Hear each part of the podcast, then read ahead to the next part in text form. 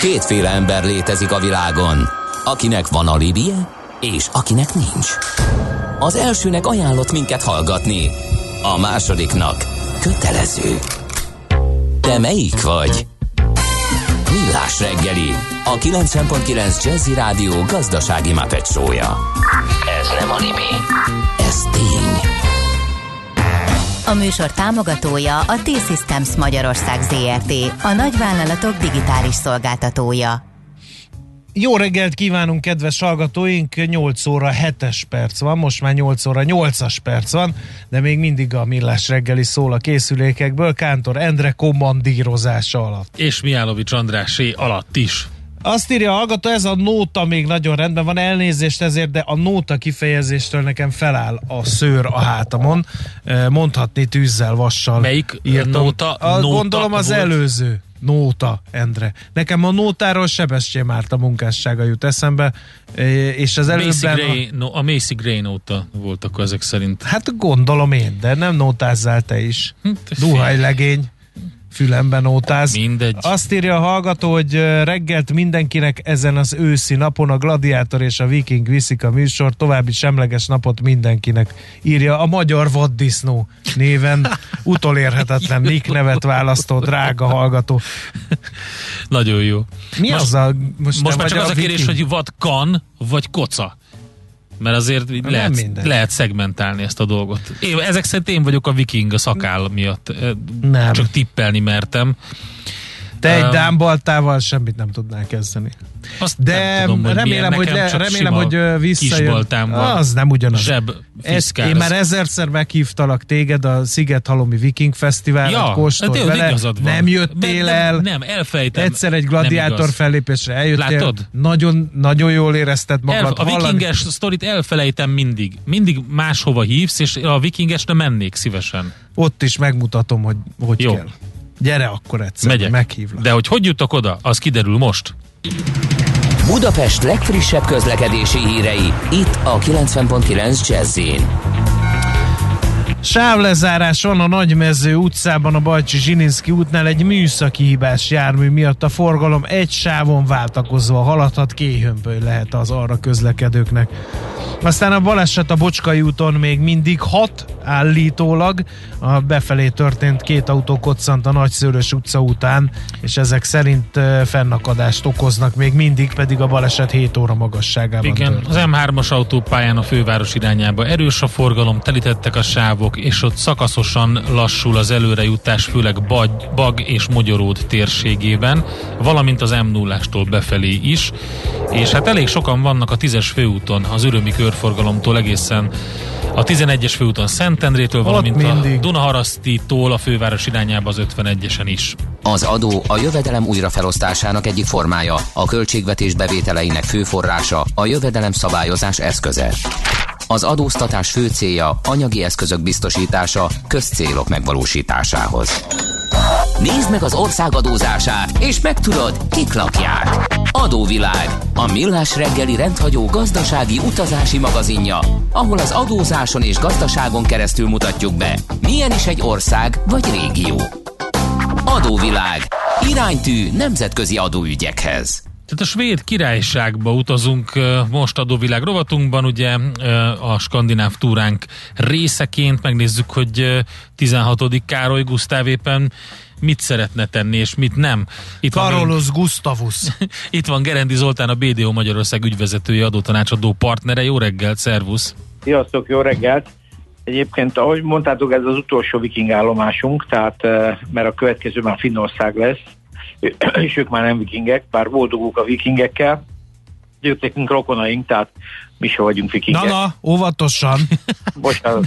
Vannak, akik szerint marhára nem. Az nem igaz. A tudomány jelen A mi rokonaink az... a büszke szitják, és na, tessék. a még büszkébb Ebben most belegyalogoltál Zoltán, de az a lényeg, hogy a tudomány állását azt tartsuk szem előtt, és menjünk tovább ezen az úton. Világos, így van, akkor térjünk vissza a Svédországhoz.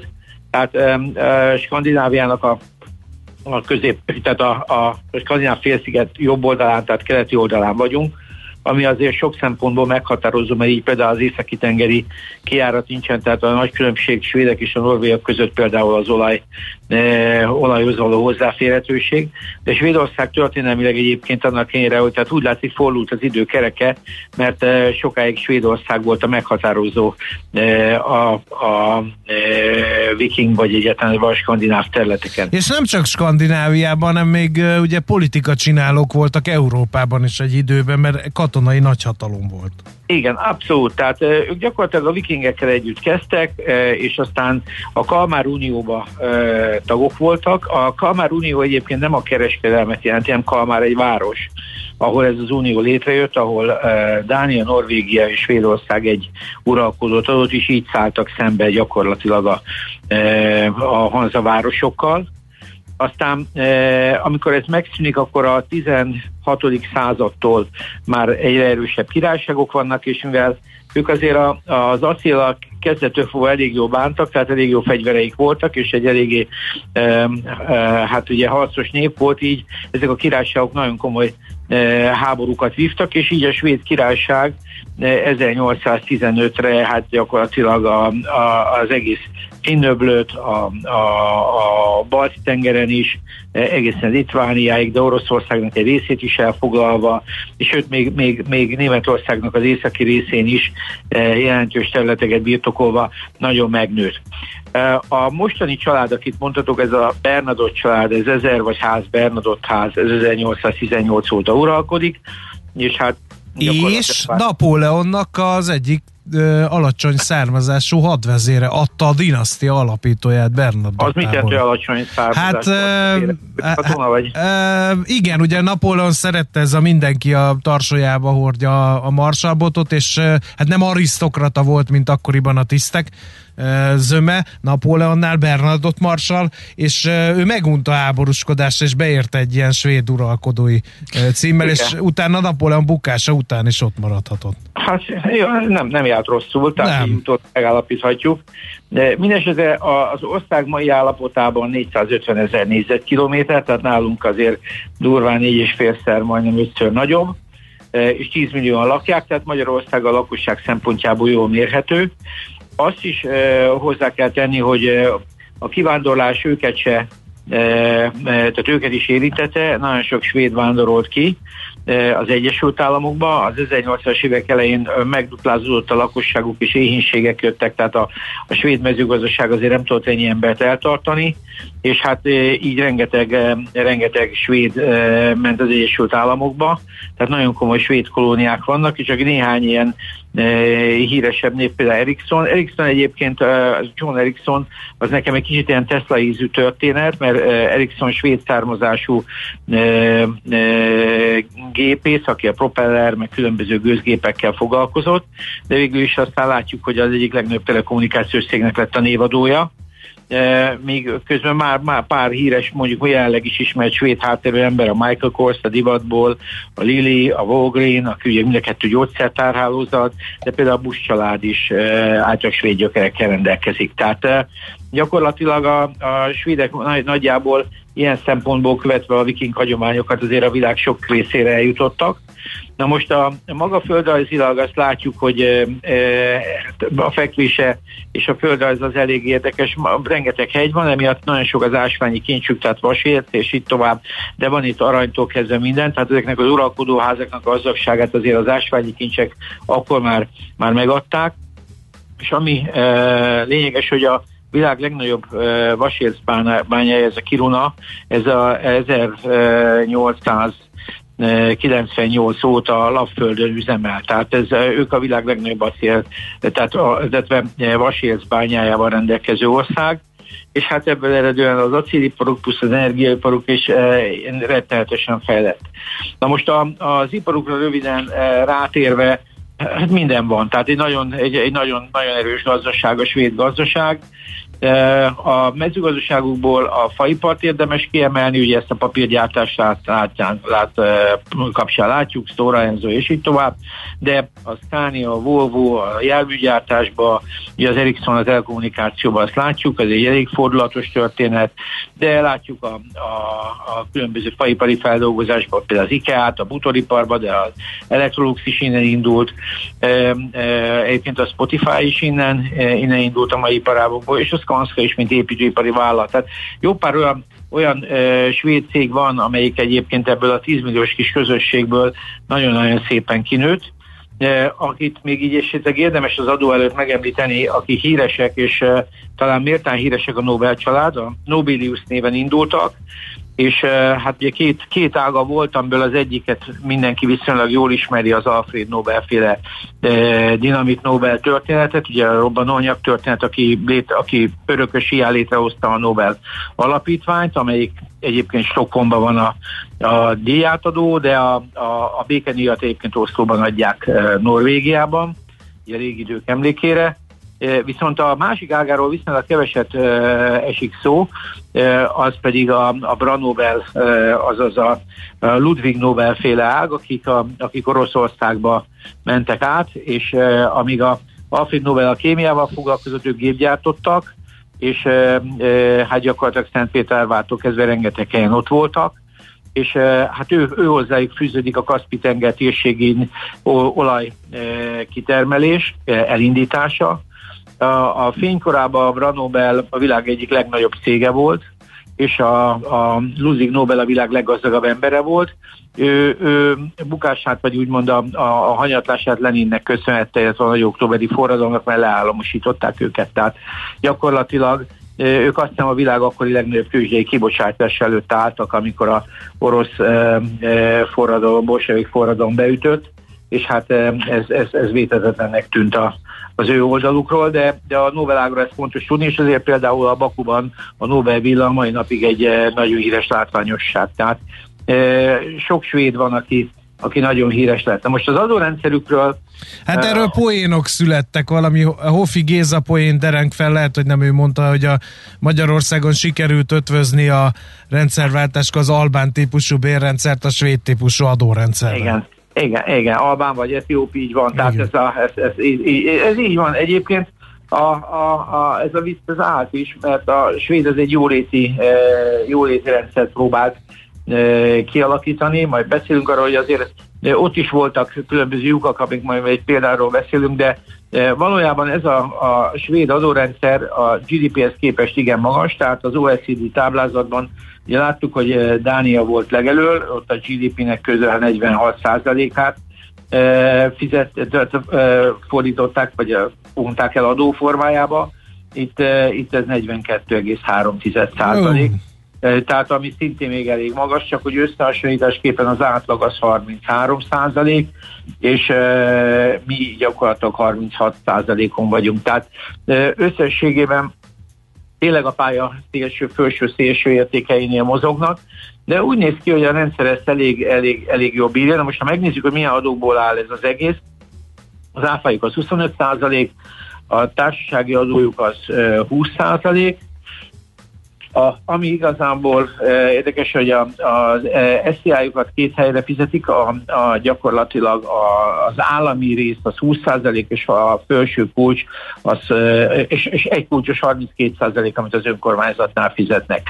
Tehát gyakorlatilag ez az ő leegyszerűsített rendszerük. Egyébként ránézésre nem olyan rossz az ő adórendszerük, mert nincsenek például, ahogy én néztem, e, örökösödési adók, tehát e, azért jó egy pár dolog nincsen, nincsen vagyonadó, tehát ilyen szempontból nem, e, nem rossz a történet, de mégis azért az elvonás igen magas. Na most e, a, a, azt látjuk, hogy mire költik, tehát ugye a szociális rendszerük az e, kezdettől fogva a 30-as évek óta igen erős, és hát ők ővelük kezdődött is, ami aztán folytatódott is, hogy az ingyenes egészségügyi ellátás. Igen, és nagyon jó pont, ahogy említettük itt a többi országnál, ugye náluk van ez a kötelező ellentételezéses rendszer, ez a PayGo vagy PayGo, amikor uh, ugye ez a nyugdíjrendszert átalakították a, a, az államilag kezelt alapokból finanszírozott rendszerből egy olyan rendszeré, ami ezt a a alapokba visszaforgatja ezt az egészet, és ezek gondoskodnak a nyugdíjrendszerről, Igen. meg az ellátásról, és hát láthatóan nagyon jól működik. Igen, ez egyébként olyannyira jól működik, hogy ez egy, egy komplet adómodell e, épült rá, amit uh-huh. most, most, most, most zártak le. Portugálok e, találták meg ezt a, a svédek együtt ezt a lyukat, ami azt jelentette, hogy a, a svéd alapokból történő nyugdíj, vagy különböző e, e, jövedelmek azok egy portugál úgynevezett egy ilyen, hát egy ilyen tartózkodással mentesíthetőek voltak. Ezt nagyon sok svéd használta, tehát ez egyébként a, a, az Ibériai félszigetnek legalábbis a portugál oldalán ez egy elég sikeres modell volt, Aha. és nagyon akkor részesültek az egész juttatási rendszerből, de az elvonásiból meg nem I, vették. Így, így van. Jaj, így de, van. jaj, de aranyosak. Tehát ez a double non-taxation volt. Uh-huh. Ez először teljesen mentes volt Portugáliában, majd amikor a svédek elkezdték ezt nézegetni, akkor a portugálok 10%-ot rátettek, hogy mégse legyen teljesen adómentes, de most aztán gyakorlatilag ez odafordult, hogy a svédek felmondták a, a, a portugálokkal a kettős elosztatási egyezményt, tehát újra kell tárgyalni. Itt azért látszik, hogy a svédeknek is ez a fajta közterviselés ilyen szempontból csipi a szemét, és ezt a rendszert elég ügyesen nekem tetszik egyébként, ahogy ők ezt fel, felbontották. Úgy tűnik, hogy Portugália nem volt hajlandó érdemben tárgyalni, erre azt gondolták, ilyen viking módszerre felborították az egész asztalt, azt mondták, hogy jó, akkor felmondjuk az egész egyezményt. Úgyhogy most nem tudom, mi lesz azokkal, akik ebben benne voltak, de ez egy jó példája annak egyébként, hogy ezek az országok, amikor rájönnek arra, hogy bizonyos adómodellek ennyire hátrányosak, akkor milyen markáns lépésekre mm-hmm. tudják magukat elszállni. Úgyhogy én ennyit gondoltam Svédországról elmondani így ma reggel. E, mindenképpen egy, egy, egy, egy mintaország, és hát ahogy láttuk, egy e, nagyon szép történelme van, de másrészt pedig egyébként egy nagyon iparosodott ország. Tehát amit láttunk, hogy Dániának picit nehezebben ment, mert ugye egész mások a földrajzi adottságai, sokkal inkább mezőgazdasági Norvégiában ez az iparosodás ez egy e, sokkal inkább elmaradt volt. Ebben a svédek nagyon-nagyon elő voltak. Hát igen, Tehát, de igen, megnézed az export mérlegüket, export-import mérleget, az elején az gépi ipar van, meg, meg ilyen ipari Abszolút. technológia mindkét oldalon, úgyhogy kimondottan erre Hát a svéd csapágy, az fogalom. Na tessék. Hát uh-huh. az SKF így van. De egyébként de ez azért is érdekes, mert e- ebben azért olyan nagy segítségük nem volt, és ez az a nagyhatalmi erőpozíció, amiről beszéltetek, hogy ők gyakorlatilag létre tudták hozni ezeket a gépeket, e, és hát ugye, ahogy beszéltünk a Ludwig Nobel féle ágról, ők fegyvereket gyártottak uh-huh. a szárnak. Hát, hát ma is az egyik leghíresebb ilyen vadászlőszer a Dinamit Nobel. Tényleg? Például. És utána néztem Jean Bernadot, ugye a dinasztia alapító, az ügyvédbojtár volt, és közlegényként indult a francia királyi hadseregben, és Napóleon alatt Franciaország marsalja lett katonai vitézsége miatt, és ő a dinasztia alapító, a jelenlegi királynak ő az egyik felmenője. Igen, na hát e, bezárult a kör. Be. Most már azt tényleg fejteni, hogy miért lettek semlegesek. E, Ezért. Képzeld el, hogy ezért. Már nem akartak több franciát. igen, mert hogy ismerte a háborút Bernardot Marsal, és miután letelepedett és meghúzta magát Svédországba, véget vetett az addigi agresszív militarista politikának, és hát kérlek szépen a mai szigorú semlegességnek ez volt az alapja, mert rájött, hogy ugye ő ugye Franciaország és Napóleon embereként lett király, és úgy próbálta megőrizni a hatalmát, hogy azt mondta, hogy cserébe Svédország soha többé senkit nem fog fenyegetni. Viszont el, el is fogadták a svédek, mert hogy ugye a múltja miatt nagyon tisztelte a svéd hadsereg, és azért, ha békét akarsz készülje háborúra alapon, azért a svéd hadsereg egyébként ma is nagyon ütőképes, és ennek az alapjait is ő tette le, hogy oké, semlegesek vagyunk, de ha ide jön valaki, orba fogjuk vágni, ez volt a politikája hát, Bernadotte Marshallnak. Hát voltak ennek hagyományai, de ezt nem tudtam, úgyhogy ez egy nagyon szép lezárás. Nagyon volt. szép, igen. Igyekeztünk, ugye. Köszönöm, de a, az érdem a tiéd, nem a miénként, csak itt kontráztam a jó primásnak. De, de, de most megfordult, nagyon jó volt, úgyhogy tanultam. Köszönöm szépen. Köszönjük Zoli. Köszönjük szépen, jó munkát nektek, szép napot. Gerendi Zoltánnal beszélgettünk, a BDO Magyarország ügyvezetője, adótanácsadó partnere. Svédországban vagyunk adóvilág rovatunkban, és hát ugye volt egy komoly bevándorlási hullám Svédországban. E, jelentős kisebbségek alakultak ki. Régi jugoszláv területekről érkeztek e, háborús menekültek, egyes arab országokból vendégmunkások menekültek, törökök, görögök, és még számtalan. Hát így alakulhatott az, hogy e, hogy olyan zenészeknek a sarjai és komoly komoly babérokat arattak le, már svéd, született svédekként, mint amilyennek Nene Cherry, vagy pedig a féltestvére Eagle Eye. Folytatódik az adóvilág, a millás reggeli rendhagyó gazdasági utazási magazinja. Nézd meg egy ország adózását, és megtudod, kik lakják. Adóvilág. Iránytű nemzetközi adóügyekhez. Hát folytatjuk Svédországgal, itt van velünk Feledi Botont külpolitikai szakértő a vonalban. Szervusz, jó reggelt! Sziasztok, jó reggelt kívánok! Utaltam hát a itt... semlegesség oszlop a Svédország. Igen. Akkor ut- biztos unalmas politikai. Nem unalmas. Hát a bevándorló, nem, ahol bevándorló van, az nem unalmas. Egy olyan hát királyság, egy olyan királyság, ami, ami semleges. Igen. Még Trinidad és Tobago se volt unalmas, nem hogy Svédország. Az biztos, persze. Azt tudom mondani, hogy azért a semlegesség az persze egy picit nyugatra húz uh-huh. jelenleg, tehát itt nem, nem arról van szó, hogy egyenlő távolságra van Washingtontól és Moszkvától, mert hogy mivel közelebb van Moszkvához, ezért aztán szeretne Washingtonnal jóba lenni. Uh-huh. Uh, úgyhogy, Mentalitásban uh, is, nem csak földrajzilag? Um, hát a politikai kultúra azért az különböző, eh, tehát más-más a svéd modell, de persze ha azt tesszük, hogy demokrácia versus autokrácia, akkor igen. Um, viszont katonailag is egyre izgalmasabb az amerikai svéd együttműködés. Nagyon-nagyon komoly hadgyakorlatokat tartottak az elmúlt időben. Ne felejtsük el, hogy Svédország az, ahol visszaállították gyakorlatilag a sorozást, tehát egyfajta kötelező a katonasággal való együttműködés és a finnek mellett a svédek a másik ország északi féltekén, Skandináviában, ahol a totális védekezés, total defense koncepciót eh, elkezdték újra a hidegháború után az állampolgárokkal eh, közölni az oktatását, a tájékoztató lifletek kiküldését. Egyébként Tehát, eh, érdekes, amit mondasz, mert hogy közben meg nagyon fejlett a svéd hadipar. Ha arra gondolunk, hogy milyen gyártmányú vadászgépek röpködnek Magyarországon a fejünk felett, akkor például a svéd negyedik gene. Nem nagyon szokás a világban vadászgépeket fejleszteni kis országoknál, és ugyanilyen fejlett egyéb területen is a haditechnikájuk pedig egészen újszerű megközelítésben gyártanak tankokat például. Hogy, hogy egy ilyen semleges ország ennyi pénzt, időt, technológiát költ a saját hadiparára? Ugye itt azért mondhatjuk azt, hogy van egyfajta lokin jelenség, tehát hogy ez egy annyira régi, jó menő, eh, egyébként a kapitalizmus abszolút klasszikus elvei működő családi hadiparként indult, eh, és időben tudták fejleszteni a termékeket, mind semleges ország pedig erre rá is szorultak. Egyben mondhatjuk azt is, hogy eh, hát nem volt probléma az állami megrendelésekkel, ami ezt a hadipart viszont utána tudta tolni, és az innovációra is fordítani ebből jelentős összegeket. Tehát tulajdonképpen egy, egy szerencsés konstelláció, nyilván sokan szeretnének ilyet, de itt viszont meg volt hozzá a tőke is eredetileg, eh, hogy ez az egész hadipar el tudjon indulni. Úgyhogy uh-huh. ezt a hidegháború azért csak segítette és serkentette. És egyébként miért uh, vannak ezek a közös amerikai hadgyakorlatok, mert uh, ugye a britekhez beberepülnek az oroszok, a finnek ugye fájóan közel vannak, az oroszokhoz, azt még értem, de hát Svédország azért nem egy könnyű dió, már mint földrajzi megközelítés tekintetében se az oroszok számára. Um, nem könnyű dió, de vannak svéd szigetek ott a tengeren, ami nagyon is érdekes lehet. Uh-huh. Úgyhogy hidegháború után először visszatelepítettek katonákat uh, itt az egyik legnagyobb szigetre is.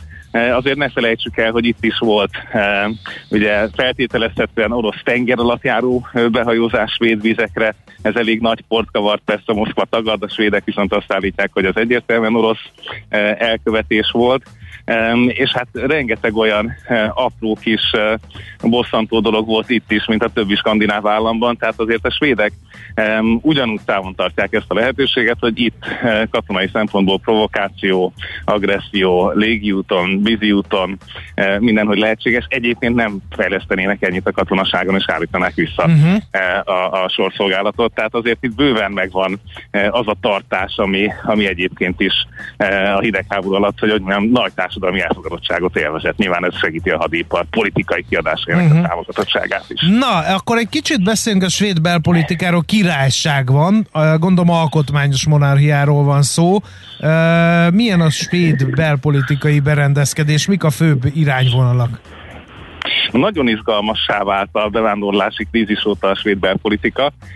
A királynak igazából eh, jelképes szerepe van, tehát nem e, ugyanúgy kevésbé izgalmas azért ez a történet, mint a brit monarchiában, viszont a svéd parlamentben ugye hosszú évekkel ezelőtt az úgynevezett svéd demokratákat figyeltük, akik a svéd politikában a szélső jobboldali értéknek számítottak. Na most azt képzeljük el, hogy 2014 és 21 közötti 7 év alatt a mostani szociáldemokrata kormánykoalíció gyakorlatilag keményebb hangot ütött meg a migrációban, mint 2014-ben maguk a svéd demokraták. Tehát eljutott oda a, a, a svéd belpolitika, hogy 30 éve a legkevesebb menekültet fogadták be, tehát szám szerint ez tavaly 13 ezer főt jelentett, még ez is 12.500-al több, mint Magyarország, de tehát ez svéd nagyságrendben egy nagyon-nagyon picike szám, és hát elkezdtek nyíltan beszélni arról, hogy milyen statisztikák vannak a svéd bűnelkövetésben, tehát tényleg egy, egy radikális átalakulás valósul meg, és a társadalmi támogatottság eltűnt a bevándorláspolitika támogatása mögül. Uh-huh. Um, 7000 De később te gondolat? Tehát a problémákat nehéz megoldani attól, hogy most hirtelen nem támogatják annyira a bevándorlás, mint korábban. Hát most mindenütt felcsavarták a termométert, tehát uh, ilyenek vannak, hogy 7000 új rendőr, 30 darab új BTK tényállás, hogy egyáltalán le tudjanak uh-huh. fedni bűncselekményeket, amik korábban nem léteztek a társadalomban. A, a rendőrség is bevezette ezeket a statisztikákat, hogy eh, hát ilyen kockázati körzetek és eh, hasonló eufemizmusokkal eh, azok, ahol, ahol egyszerűen nem tudják megvédeni a polgárokat. És emellett pedig, és pont ez az izgalmas, hogy a baloldali kormány is elkezdte mondani, hogy már pedig svédül meg kell tanulni, három évnél többre nem fognak letelepedési engedélyt adni az újonnan érkezőknek. Tehát nagyon-nagyon kemény, gyakorlatilag a dániai bevándorláspolitika szintjére átnavigálták a svéd bevándorláspolitikát, holott ezek azért eddig eléggé eh, távol álltak egymástól. Mi az oka a meghasonlásnak? Tényleg akkor a uh, purparlét rendeztek a bevándorlók? Hát mondom, a hosszú letöltendő börtönbüntetések 53%-a eh, külföldön született, az 58%-a a munkanélkülieknek, 65%-a a szociális kiadásoknak szintén külföldön születettekhez megy, 77%-a a gyermekszegénységnek szintén ilyen családokban van. Tehát ha, ha ezt vesztük, akkor, akkor azért van egy elég komoly kitettség, és eljutottunk oda, hogy Svédországban van a legtöbb fegyverlövésre elkövetett bűncselekmény, ami halálos áldozattal jár mm. Európában, már amennyire ezek a statisztikák összehasonlíthatóak.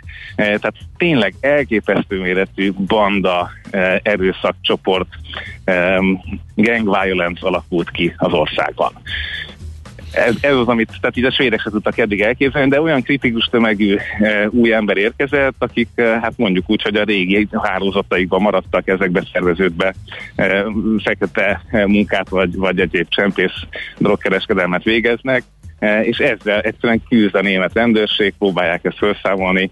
E, csak 2016-ban 6 milliárd eurót költöttek e, bevándorláspolitikai intézkedésekre.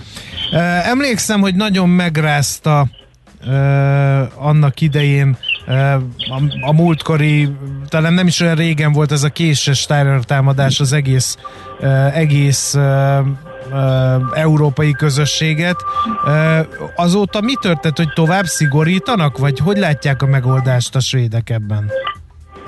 Tehát, hogy egyszerre megy a, a, a law and order, tehát a, a mm, rendőrségi titkosszolgálati szigorítás, a lehallgatást könnyebbé tették, tehát hogy ilyen frontokon is látni azt, hogy, hogy szigorítanak, és egyben e, ami eddig e, lehet, hogy azt mondták, hogy önkéntes módon lehet, most már kötelező a svéd nyelvtanulás. E, tehát, hogy, hogy ilyen szinteken alakul át a, a bevándorló integrációról alkotott képük, e, és hát gyakorlatilag leállították az új bevándorlást, e, de még így is, és ez a szám azért megint magáért beszél, tehát a család egyesítésekkel nagyságrendben százezer új érkező van még az országba, az újonnan érkező 10-13 ezer mellett. Uh-huh. Tehát, hogy, hogy ők ezt most látják, hogy ez érkezik, és ennek a kezelésén dolgoznak, és ez gyakorlatilag nemzeti konszenzussá vált. Tehát, hogyha a svéd fodtemek is e, erről beszélnek, akkor innentől kezdve azért ez egy rendkívül izgalmas e, új svéd politikai Igen. konstelláció, ami 20% körül tudta tartani a svéd demokratákat, tehát itt sincs radikális áttörés, mert hogy a mainstream politika beemelte a társadalmi igényeket a saját kínálatába. Egyébként a sokak által irigyelt skandináv modell, amelynek az egyik főoszlopa a svéd modell, az mennyire alakult át az elmúlt időszakban? Ugye ez a, a skandináv modell lényege azért ez a nagyon-nagyon széles körű társadalombiztosítási támogatás, lakáshoz jutás és minden egyéb. Ez, tehát nyilván fű keresztmetszetek vannak, de ha európai országokkal, Kelet-Európával hasonlítjuk össze, még mindig létezik, mindig működik Um, nyilván a globalizáció maga kihívásait itt ugyanúgy az államháztartás szintjén érzékelteti. Uh, tehát amikor ilyen nagyságrendű kiadások hirtelen a fegyverkezéstől a, a bevándorlás politikán át sok mindenre kell, hogy E, találjanak forrást, akkor azért a szociális kiadások további növelése nem egy triviális történet. Uh-huh. Tehát ez, ez érződik, és hát most a, a kínai felvásárlásokról ugyanúgy tudunk, látjuk ezt a rémet a, a svéd iparban, Um, ahogy egyébként nekik is brutálisan költeni kell a, a kiberbiztonságra. Tehát mondjuk például az orosz vonalon ez is egy olyan intézkedés, ami azért komoly kiadásokat uh, hozott a, a, a svéd uh, új katonai uh, szárnyak számára. E, éppen a múlt héten az északi tanács, tehát ugye ez e, a Izlandtól Finnországig tömöríti Skandinávia környéki országokat, e, kiberbiztonsági együttműködést írtak alá. Hát hm. várjuk, hogy a visegrádiak is például egy ilyet aláhozzanak. Uh-huh.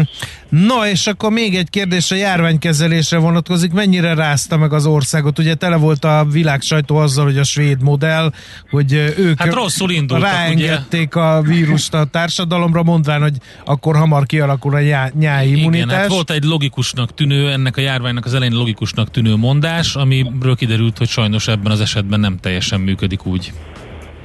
Um, ugye itt azért fél időben volt megint egy eredményhirdetés, amikor úgy tűnt, hogy ez mégis inkább bejött. Most ugye megint ők is rosszabbul állnak. Azt hiszem, hogy itt majd inkább 2023-24-ben kell eredményt hirdetni.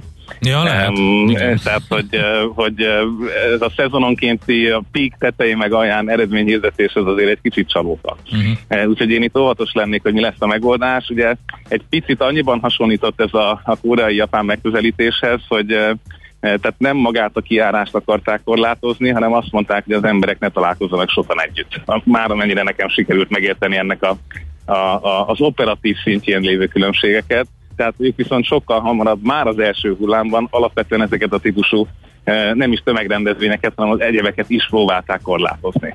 Uh-huh. Um, ugye ezek a super spreader eventek, hogyha nem lennének, akkor, akkor a kontaktkövetés viszont működik. Tehát emögött is volt koncepció. Más kérdés, hogy egyáltalán mi magunk fel tudjuk-e mérni, hogy az új hibridek az eddig megszokott intézkedésekkel szemben mennyire hatékonyak, vagy pedig a Merson töltött két perc maszkban is elég a Delta plusz variánsnak. Tehát szerintem itt mindenki egy picit kötturkálásban van, hát elnézést az egészségügytől, de azért... azért hát ők csak eh, sajnos rohannak, rohannak utána, a folyamatok után, mert ugye küzdeni kell a fronton azzal, hogy megtelnek a kórházak, meg hirtelen kezelni, tehát tűzoltást Igen. végeznek magyarán, úgyhogy nem, nem hiszem, hogy elnézést kell kérni, illetve e, nem rajtuk áll, vagy bukik ez a dolog. Így van, így van, így van, így van, és, és valahol ez a 21. századi politika katasztrófája, hogy a járványüktől a kiberbiztonságon át az orosz-ukrán csapatépítkezésig, tehát annyi olyan helyzet van, ahol csak reaktív módon tudunk közbelépni, fellépni, eh, és itt nyilvánvalóan kizárólag a felkészült államigazgatások tudnak nyerni, már ott vannak forgatókönyvek, ilyen uh-huh. tervek eh, ezekre az esetekre, míg a, a pusztán reaktív országok azok itt gyors és sok hátrányt tudnak összeszedni. Uh-huh, uh-huh. Oké, okay, hát köszönjük szépen, izgalmas lesz Svédország, mennyire tudja tartani azt a hát ugye most már töredező, egy kicsit omladozó bástyáját a, a, annak a svéd modellnek, amire mi minden, mindig nagyon felnézünk, és hát nyilván minden más bástya is. Most a Pogácsa Zoltán, hogyha hallgatja az adást, akkor azt mondja, hogy jaj, de hát és fel tudna sorolni még sok mindent, hogy miért kiváló a svéd modell, amiben igaza is van, de most kiragadtuk Svédországot, és önmaga e, területén vizsgáltuk, nyilván nem összehasonlítva azzal, hogy egyébként máshol mi történik. Az majd utána jön. Hihetetlen izgalmas másik beszélgetés lenne, egyszer leülhetünk Fogival, hogy, eh, hogy alapvetően ezek a világbeli kihívások a járványtól a globalizáción át a katonai növekedésig, ezek hogyan befolyásolják a belső gazdasági modelleket. Tehát az a baj, az a baj hogy annak a beszélgetésnek lenne egy pontja, ahol egy eh, nagyon nagy távol-keleti ország szóba kerül, és onnantól kezdve csak arról lenne szó, de vállaljuk ezt a beszélgetést, úgyhogy abszolút meghív- Akkor, meghívásunk. hogyha ez a távol-keleti ország nem kerül szóba. Dehogy is nem meghívásunk abszolút áll, úgyhogy ezt össze- összeengedünk titeket. Mit szólsz hozzá? Hát egy forradbort tegyetek az asztalra, és akkor talán valahogy... Figyelj, indul a karácsonyi szezon, itt én, én megígérem, hogy ez, ezt megtartjuk ezt a beszélgetést, úgyhogy jó Karácsonyi lesz. szezon és a tigris éve, legyen így. Oké, okay. okay, ügyes, ügyes. Oké, okay, köszönjük szépen. Köszönjük szépen, jó munkát, szép napot. Nektek is hallgatóknak is, sziasztok. Feledi Botont külpolitikai szakértő volt második idegenvezetőnk Svédországban. Adóvilág, a millás reggeli rendhagyó gazdasági utazási magazinja hangzott el, ahol az adózáson és gazdaságon keresztül mutatjuk be, milyen is egy-egy ország vagy régió. Adóvilág, iránytű nemzetközi adóügyekhez. Aranyköpés a millás reggeliben. Mindenre van egy idézetünk. Ez megspórolja az eredeti gondolatokat. De nem mind arany, ami fényli. Lehet kedvező körülmények közt gyémánt is. Születésnapját ünnepli Alföldi Robert 1967-ben született ezen a napon. Többek között azt mondta, bár tőle bőven lehetne jó idézeteket halászni, többek között azt mondta, a tolerancia fogalmának meg sem kellett volna születnie. Ha jó szándékkal és kíváncsisággal fordulsz a másik felé, ami szerintem az élet alapja, akkor nincs külön arra szükség, hogy toleráld. Úgyhogy ezzel az idézettel tisztelgünk előtte. Aranyköpés hangzott el a millás reggeliben. Ne feledd, tanulni ezüst, megjegyezni arany. Van egy mágikus hang a parketten, amire minden színes öltönyös bróker feszülten figyel. Ha megszólal a csengő, jöhet a roham. Báj vagy szel, vétel vagy eladás. Persze minden attól függ, mi történik a csengő előtt. Before the bell. A millás reggeli amerikai piaci robata, hogy tudjuk, melyik gombra nyomjunk, még mielőtt a Wall Street kinyit. Részvényosztály, vigyáz, becsengettek.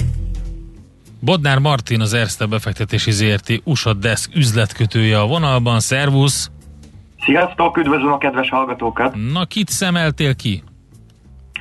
Hát ez egy rövid hét lesz, tehát nem olyan sok mindenkit lehetséges, mivel az USA-ban ugye ünnepi hét van, hálaadás eh, hete, csütörtökön nem is lesz kereskedés, pénteken pedig rövidített kereskedés lesz ugye Black Friday-en, és majd hétfőn ugye az online vásárlásnak, az az online shopping day-től, a Cyber Monday-tól kereskedik, kezdődik el majd újra a kereskedés. Uh-huh.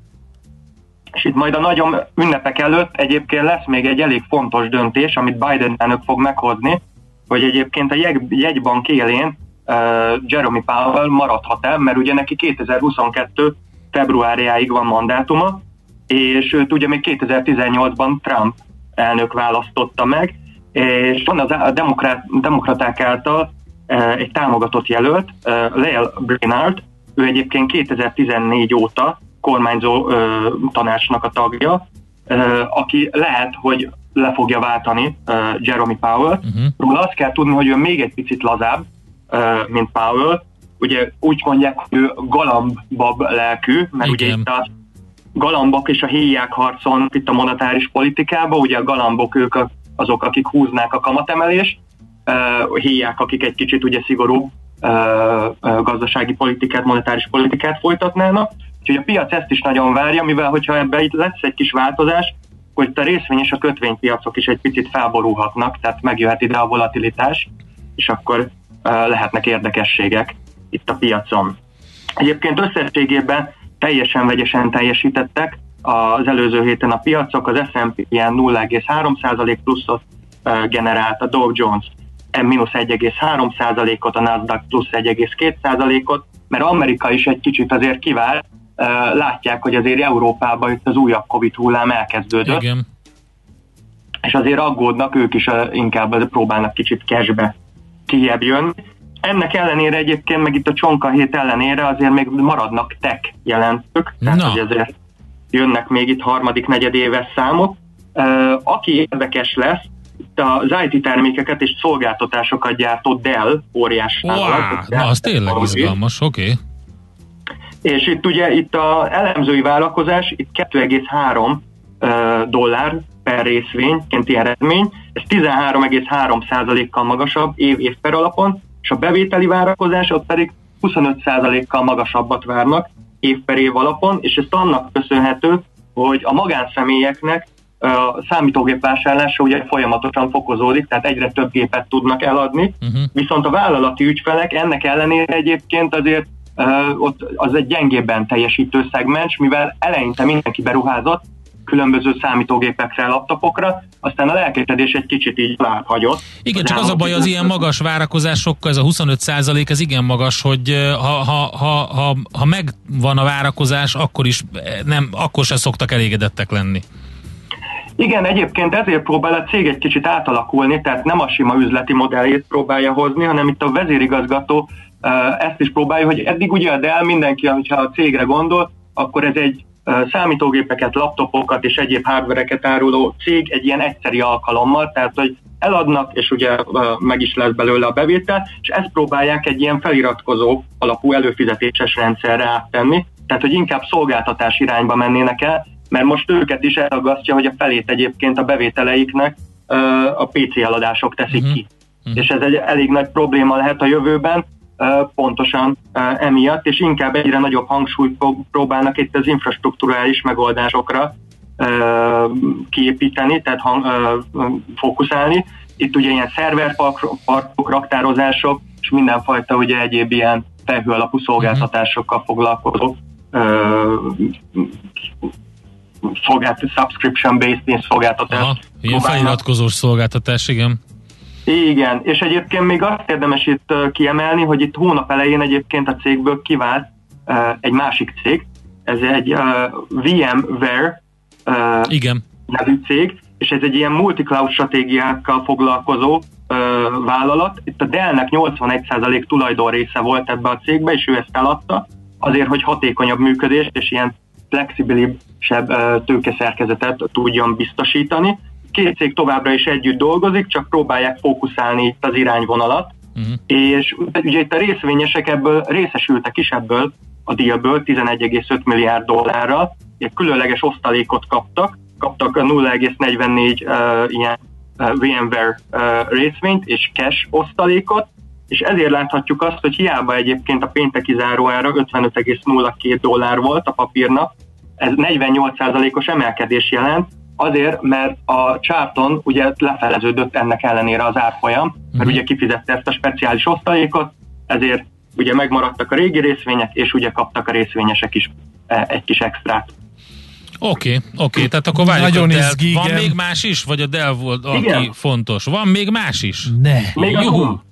A Zoom. Ő oh. még egy érdekes lehet. Há, hogy ne, persze, hogy ki, akar, ki tud-e törni abból, hogy hogy ö, lement a pandémia, már nem annyit zoomolunk, és hogy valamit ki kellett volna találni a cégnek, csak kérdés sikerült -e? Igen, ő egy nagyon ellentétesen mozgó papír, tehát hogy igazából egy kicsit ilyen érdekes is uh, így kimondani, hogy amikor a gazdaságnak uh, jól megy, meg minden kezd helyreállni, akkor az umnak rosszul, és amikor jön megint a pandémiás lezárás, akkor éppen fel tud pörögni ugye a részvénynek az árfolyama. Itt egyébként 10%-os év per éves részvénykénti eredménynövekedést várnak, uh-huh. és a bevételeknél 1 milliárd dolláros az elemzői várakozás, de ezt már a cég azt mondta augusztusban, hogy ennél kevesebb lesz, és ők csak egy ilyen 15%-os növekedést uh-huh. bevárnak, ami azért érdekes, mert 2020 negyedik negyedévében 369%-os növekedést csinált a cég, 2021 első negyedévben 191%-ot, az előző negyed évben meg 54%-ot, tehát nagyon szépen látszik, hogy azért lassul, egy Igen, nagyon erős meg, meg próbálja tompítani a várakozásokat, nehogy nagy pofára esést legyen belőle a jó eredmény ellenére, tipikusan ahogy a piaci a reakció van. Tehát meglátjuk, mit sikerül összehozni San Jose-ban, akkor a, az umnak. Izgalmasan Igen, várjuk. megtörje ezt a 25%-nyi mert ugye éveleje óta 25%-ot esett a papír, sikerül-e valamit kihozni ebből? Így is egyébként még nagyobb az um, mint a BMW, vagy a Ferrari, vagy az az Adidas, tehát hogy még így is egy óriás vállalat. Igen, ez viccesen hangzik, de tényleg. Oké, okay, köszönjük szépen, izgalmas lesz akkor ez a hét is, bár rövid hét az Egyesült Államokban. Martin, jó munkát, jó kereskedést! Nektek is, sziasztok! Bodnár Martinnal beszéltünk az Erste befektetési ZRT USA Desk üzletkötőjével. Minden attól függ, mi történik a csengő előtt. Before the Bell. A millás reggeli amerikai piaci rovata hangzott el. Ami pedig most jön, az nem más, mint Taribolya hírei. Nem mondta a szervált a hírekben. Ja, na, és hát mi van vele? egy szervál, ez egy állatnak a neve. Ne tessék, mert Boris nem, te... Becker születésnapján nem. mondod ezt? a szervál, ez így ilyen hiúszerű, de ilyen macskafejű és ilyen pöttyös, elég nagy testű jószág valahonnan megszökhetett, mert a bükkben több ilyen lefényképezték. Lehet, hogy van ilyen um, tiltott um, egzotikus állattartás Magyarországon is. Van. Mármint, hogy ilyen nagyobb vadakra, vagy ilyen emlősökre is, mert hogy nyilván ilyen, ilyen, ilyen skorpiók, vagy ilyenek, nem tudom, hogy mennyire vannak ezek szabályozva. A kígyókról tudom, hogy ott valami szabályozás van. Borsod, Nádasd és Eger környékén ott látták egy... többször. A szegény szervál mit csinál ilyenkor? Minusz, Fázik. Majd, hát fá... Mert hogy az afrikai szavannákon őshonos, hát ez nem dél-afrikai fogföldön már kihajt, a szarától északra is ez a veszély fenyegeti. E, egyébként e, a Budapest és a Veszprémi állatkertben meg lehet nézni egy-egy tenyészpár. igaz. Van a, a szervából. voltam az állatkertben nemrég, és ott tényleg van szervár. Nem kell megijedni, mert zsákmánya rákcsálók, nyulak, borzok, madarak. Hát azért figyelj, egy, egy, igen, azért hogyha ugye az embert így megkapirgálja egy szervál, azért annak nem örül szerintem. Viszont intelligensebb, mint a házi macska, úgyhogy nem kapirgálja meg. Aha. Viszont három méter magasra tud ugrani a szervál, Na, képzeld. És a pulyka? A pulykákat viszont nem a szervál vitt el, szerintem. A pulykáknak rossz sajtójuk van, mert egyesek altesti poénokat Most jön a hálaadás. Direkt Igen. van pulyka? Természetesen. Direkt van pulyka téma Mihálovics gazdarovatban? Szakmailag rajta kell tartani a kezemet a közvélekedésen, és ezeket kell összefésülni szakmai tartalmakkal. Helyes. Jön a Pulyka sztori a Mihálovics gazda rovatunkban Tari Ibolya hírei után. Műsorunkban termék megjelenítést hallhattak.